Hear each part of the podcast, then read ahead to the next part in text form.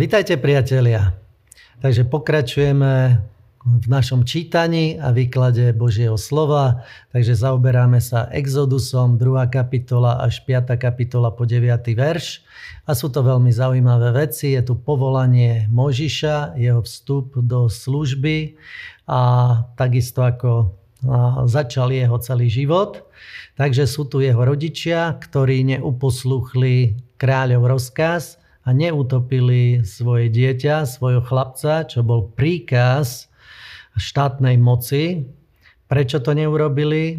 Zviery to neurobili, lebo videli, že chlapec je krásny, je dobrý a v svojom srdci no, vedeli no, rozoznať, čo je správne a čo nie, bez ohľadu na to, čo bol príkaz kráľov a teda aj naše rozhodovanie má byť na základe nášho srdca a nie na základe toho, čo je spoločenské očakávanie ľudí alebo politické rozhodnutia. Podstatné je to, čo hovorí moje srdce a ako Boh na to reaguje.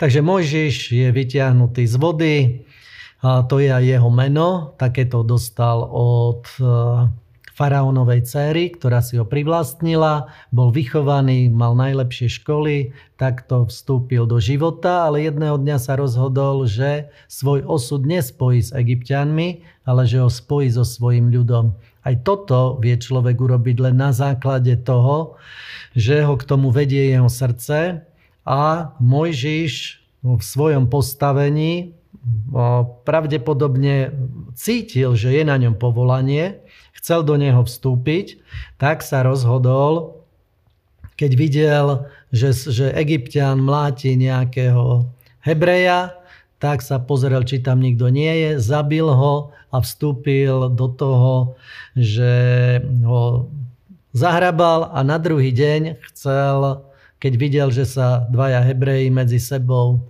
hádali, tak ich chcel napravovať a moralizovať ich. Zrazu mu jeden z nich povie, že či ma chceš zabiť, tak ako si zabil včera Egyptiana. A Mojžiš zistil, že nemá odozvu od svojich rovesníkov, naopak povstal proti nemu faraónov hnev, utiekol a tu môžeme vidieť, že povolanie do služby, do života nemôžeme robiť z vlastnej sily, ale je dôležité, aby na to bolo Božie povolanie. Možiš vnímal, že toto povolanie má, už to vedel vo svojom vnútri, ale aj vstúpiť do povolania prichádza od Boha. Takže utiekol k midianskému kňazovi, tam si zobral Ciporu, jeho dceru, za manželku a mal veľmi nudný život, lebo pásol ovce na miestach, ktoré dobre poznal a udialo sa aj to, že zrazu vidí nejaký ker, že horí na pušti, čo nebolo neobvyklé, ale ten ker horel, ale neprestal horieť. Takže sa išiel na to pozrieť zblízka, vtedy k nemu prehovorí Boh a zistí, že sa dostáva do vzťahu s Bohom a Boh mu v tej chvíli povie, že ty pôjdeš a vyslobodíš môj ľud, že som vypočul ich modlitby a ty to naplníš. Možiš bol v takom stave, že hovoril, že nevie ani rozprávať a podstate ešte aj Bohu povie, že pošli toho, koho máš poslať. Čiže tým chcel povedať, že nie mňa. A Boh mu hovorí, že vieš čo, budeš, e, budeš to ty, ale posielam ti aj Árona, ktorý bude tvojimi ústami. A Mojžiš hovorí, ale ja keď ku ním prídem, tak, tak vlastní mi neuveria. Mal vlastne túto skúsenosť, ale pri Božom povolaní Boh vie všetky veci postaviť správnym spôsobom a toto sa aj udialo a Boh mu hovorí, že budeš, budeš mať e, znamenia, ktoré ti dám a to je palicu, keď hodíš na zem, zmení sa na hada, potom ruku, keď vložíš na svoje prsia a vyberieš ju, tak bude malomocná a zase keď to spravíš, tak bude zase čistá. A potom keď vyleješ vodu z rieky na zem, tak sa zmení na krv.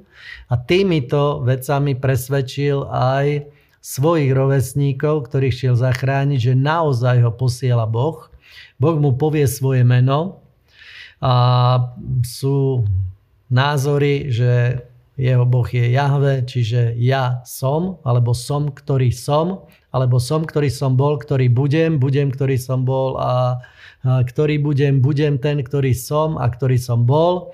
Toto všetko platí na to, ako sa Boh predstavil Mojžišovi v tom kry a povie mu jeho povolanie, jeho vyslanie, jeho úlohu a týmto mu ukáže, čo má robiť. Môžeš sa tomu bráni, ale nakoniec musí prísť e, k tomu, aby naplnil veci. Máme tu jednu zaujímavú stať a to je, keď e, to je 22. až 26. verš, tak to hovorí hospodin, môj syn, môj prvorodený je Izrael. Toto mal povedať faraónovi a povedal som ti, Boh hovorí Mojžišovi, prepusti môjho syna, aby mi slúžil, ale si odoprel a nechcel si ho prepustiť, preto hľa, zabijem tvojho syna, tvojho prvorodeného.